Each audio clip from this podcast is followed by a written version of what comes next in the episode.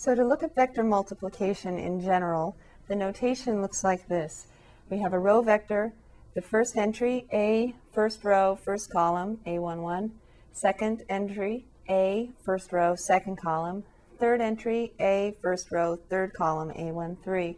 Multiplying by a column that needs to be able to multiply term by term and adding in between. So just like with the prices, price per CD, price per t-shirt, price per calculator, we need to be able to have the same number of sales over here.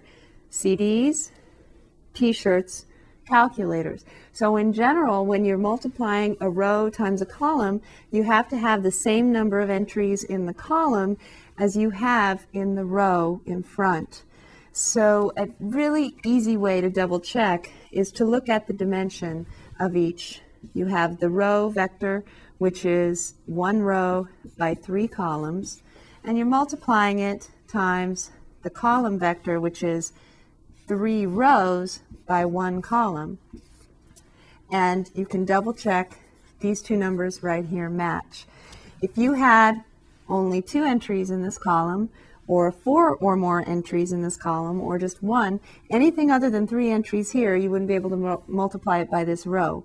Similarly, if this row only had two entries or one or four or more, you wouldn't be able to multiply it by this column that had three. So it can get confusing. So the quickest, easiest way to double check is to write the dimensions of each, double check that the middle numbers in the two dimensions match up, and then the interesting thing is your final result will have the same dimensions as these outer numbers. Your final result will be very exciting, a one by one matrix, which is just one number, just like our total revenue.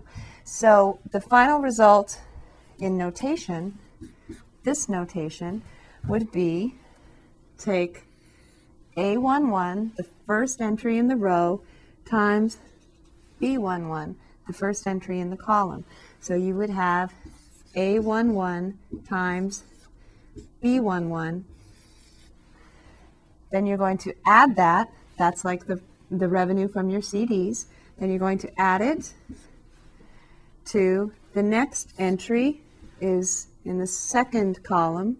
So you need to multiply it by the second entry in the column vector. So you have A12 times B2, 1. Now that would be like your profit from the t-shirts. So we're going to add that to our last product, which is going to be like the revenue from the calculators. So A13, I think I said profit before, but I meant revenue. Sorry about that. A13 is our final entry and our final entry in the column vector, B31.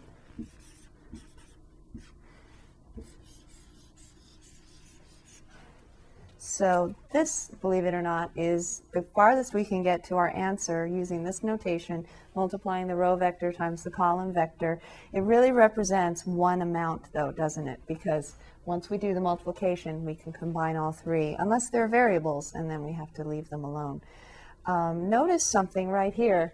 Again, A11, B11, well, that seems like it makes a lot of sense. And then you get to A12, and it's not B12, it's B21. And A13 corresponds to B31. So again, these inner numbers are matching up. Just wasn't so obvious from the first term. So that's the general notation for how to multiply a row vector times a column vector. Now we're going to do some practicing with numbers, and then we're going to be able to extend this to multiplying matrices.